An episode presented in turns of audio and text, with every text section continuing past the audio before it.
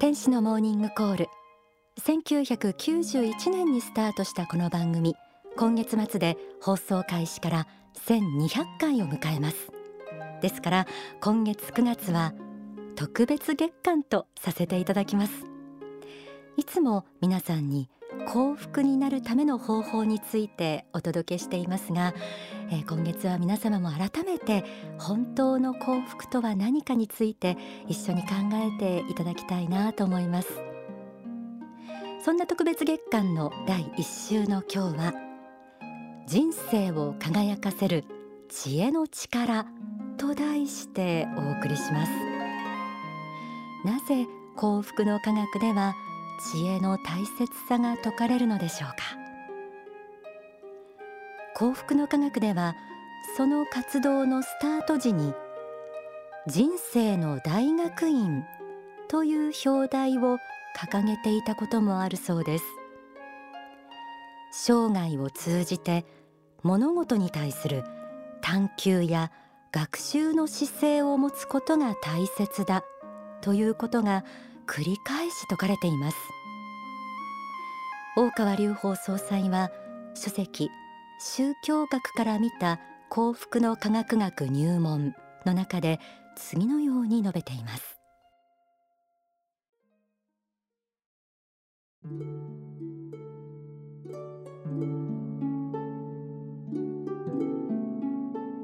幸福の科学という名前の意味は幸福を科学するということです。つまり幸福なるものを個人において社会において国家においてあるいは地球規模において科学する団体であるという言い方になるでしょうか。この科学するという言い方はいわゆる研究的態度をもって明らかにしていくということの別儀であると考えられます。すなわち生きている人間を幸福にしていくさまざまな方法について研究していく団体であるということなのです。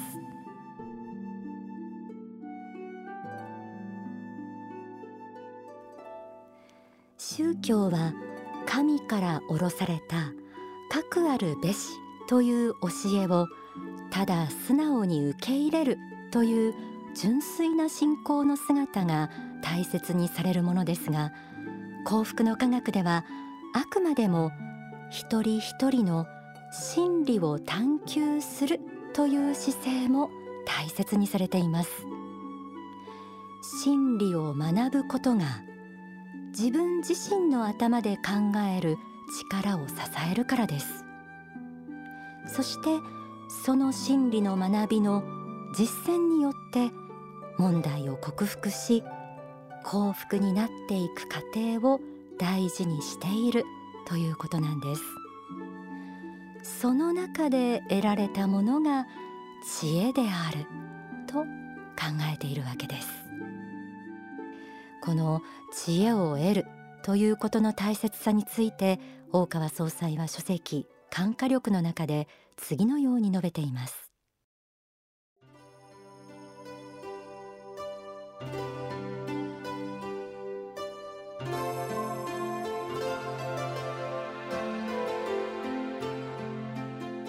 人生の目的はいろいろありますがその一つとして挙げてよいことは知恵の獲得です。この世で得たもので肉体に付随するものは何もあの世へ持っていけません。食べ物もお金も肩書きも会社も建物も土地もあの世へ持っていけません。しかし知恵は持って帰れるのです。私はあの世に持って帰れるものは心だけであるという話をすることもあります。しかし心は誰でも持って帰れますがその中の知恵の部分が大事であり今世の人生が勝利したかどうかはこの知恵の部分と関係があるのです。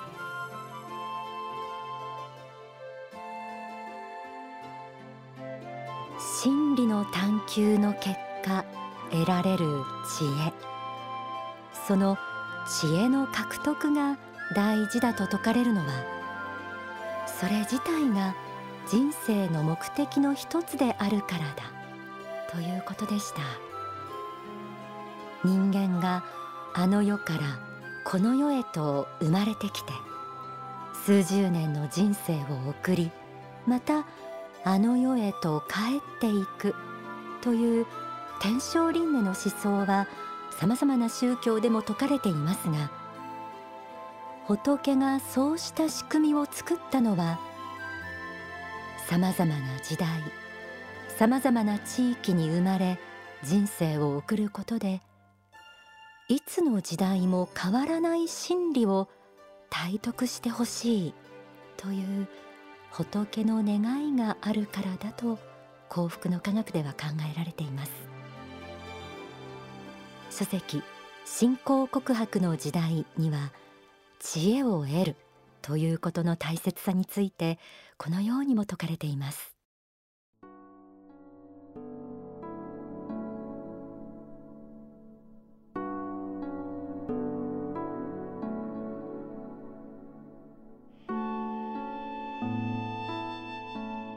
仏教的理論において自由にあたるものは知恵です。知恵を持つことによって皆さんは自由になれます。真実の知恵を持つことによってあらゆる束縛から逃れ三次元的問題にも三次元以降の問題にも怪盗乱魔を断つがごとく対処していくことができます。知恵は皆さんを本当に自由にする力を持っています。皆さんに必要なのは知恵なのです。仏が知恵の塊である以上仏の子であるあなた方もまた知恵を持たねばならない。知恵を発揮せねばならない。知恵を発揮して生きにくきこの三次元を行き渡っていかねばならない。知恵は生来的に認められた権利ではなくて皆さんが生来的に負っている義務なのです。知恵を持って生きていく。ということが皆さんを自由にするための条件なのです。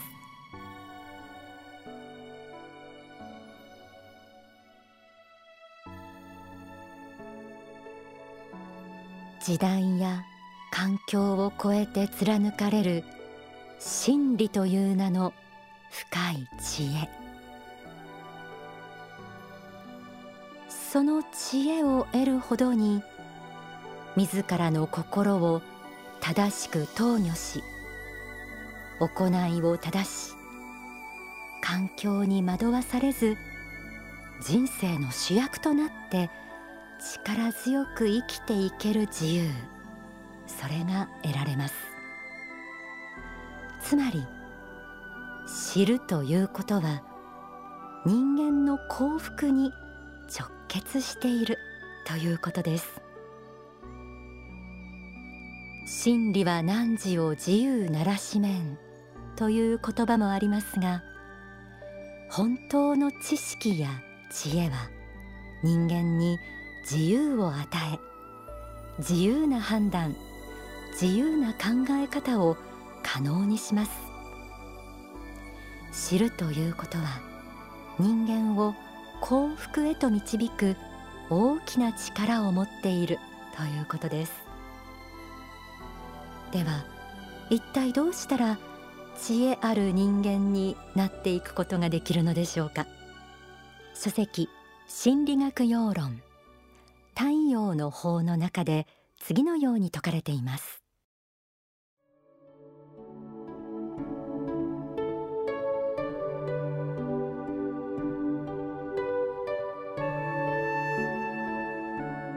地の世界においてまさしく大事であることは規制の概念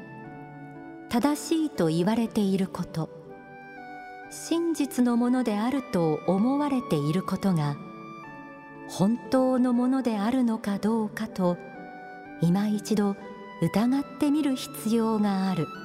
ということです。真実のものを縁とするならば真実の見解を縁とするならば正しい見方を縁とするならばまず今までの知識を捨てよ。経験を捨てよ。そして白紙にせよ。白紙にした時に初めて物事の色合いというものが見えてくるでしょう。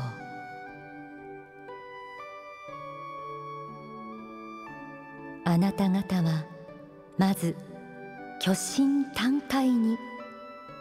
仏の教えとは何かということを学んでいくべきではありませんか。このことこそが真の意味での科学的実証精神ではないのでしょうか。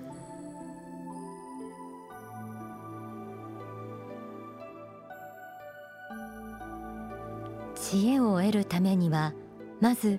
規制の概念正しいと言われていること真実のものであると思われていることが本当のものであるかどうかと今一度疑ってみる必要があるとありました。こうしたことが宗教の立場から説かれるということを珍しいと思った方もあると思います。ただ現在常識とされているものの枠組みを超えて新しい未来を切り開いていくためにはもう一度真理探求の原点に立ち返って白紙の状態でこの世界を見ていくことが大事なようです。現在あるさまざまな学問科学や医学経済法律などなどもその元をたどれば哲学や思想あるいは宗教のこの世界を解明したい。真理とは何か正義とは何かという欲求に応えるための方法論であった。とも言えます。こうした意味において神仏を求めるという信仰心は人類の学問領域を広げていくための前提になりうるものとも言えるのではないでしょうか。ではここで大川隆法総裁の説法をお聞きください。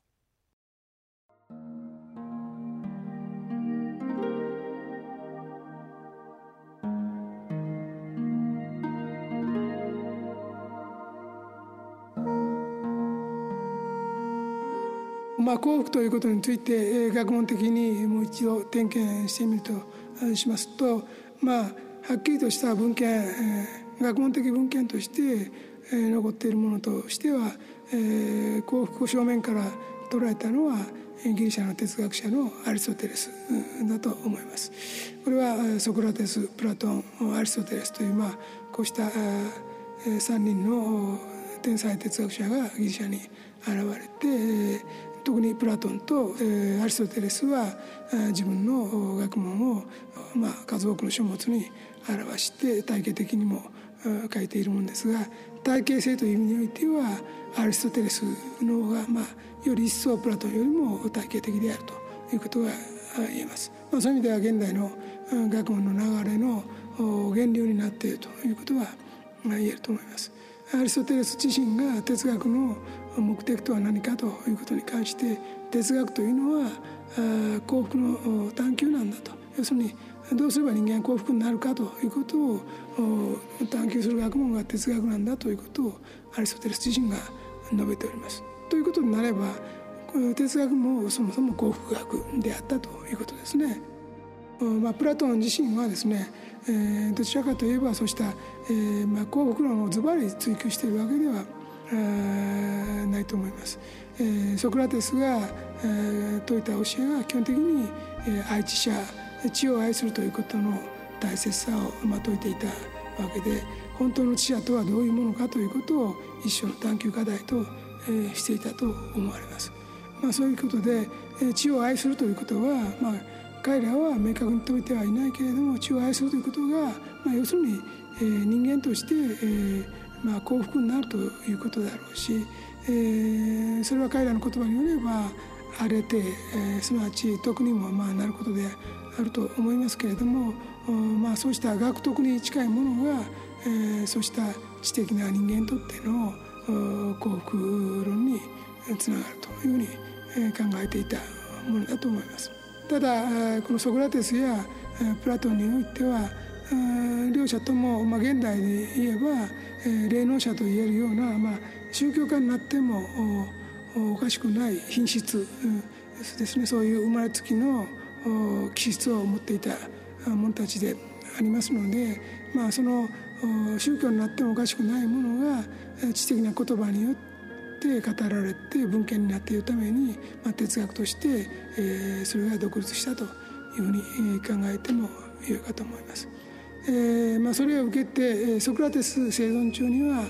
えー、まだ生まれていなかったアリストテレスではありますけれどもプラトンのアカデミアで、えー、学んだ後アリストテレスも独自の、うん、哲学の体系を作ってきまして自然科学をも含めたさまざまな学問領域についての総合的な、まあ、学問の、まあ、短所となるべきものを作ったというふうに言えると思います。まあ、ですですからある意味においては、まあ、幸福科学における幸福論を、まあ、学問的な幸福学として捉え直すとするならばこれはアリストテレスをして宗教としての幸福の科学を語らしめるというふうな形になるということになるというふうに思います。